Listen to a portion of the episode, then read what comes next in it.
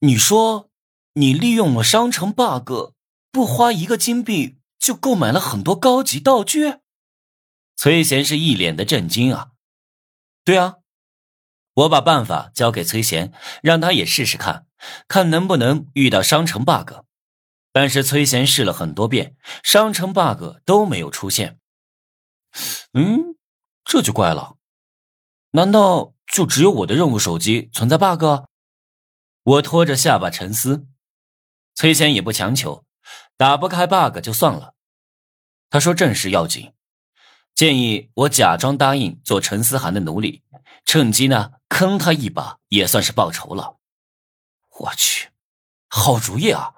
还是你阴险啊？你这话我不喜欢听啊！崔贤脸都黑了。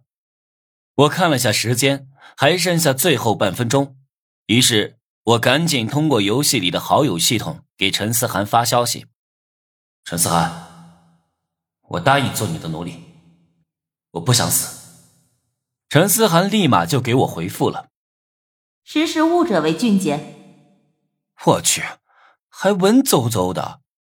我其实不太放心，怕被陈思涵识破，因为我把王磊抢来做奴隶的时候，系统有提示。不知道玩家被玩家收为奴隶有没有系统提示？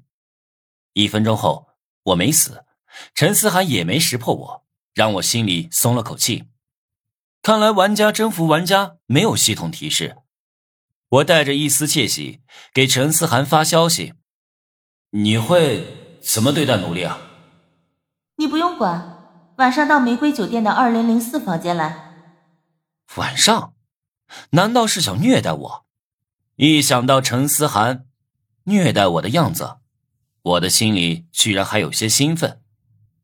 和陈思涵聊完，我和崔贤商量怎么完成主线任务。实在不行，你就用我的瞬间定格相机，把秦雅轩定住一分钟后，然后你再和他发生关系。一分钟不够呀，我的哥！平时你一分钟都不用啊？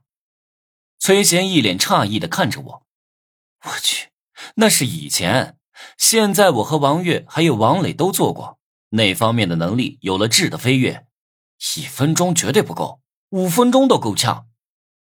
反正现在还是早上，距离任务实现还有五天，足够我寻找完成任务的办法了。我进入工会，把陈思涵对我做的事，和我任务失败。以及用替死玩偶救会一命的事告诉了他们。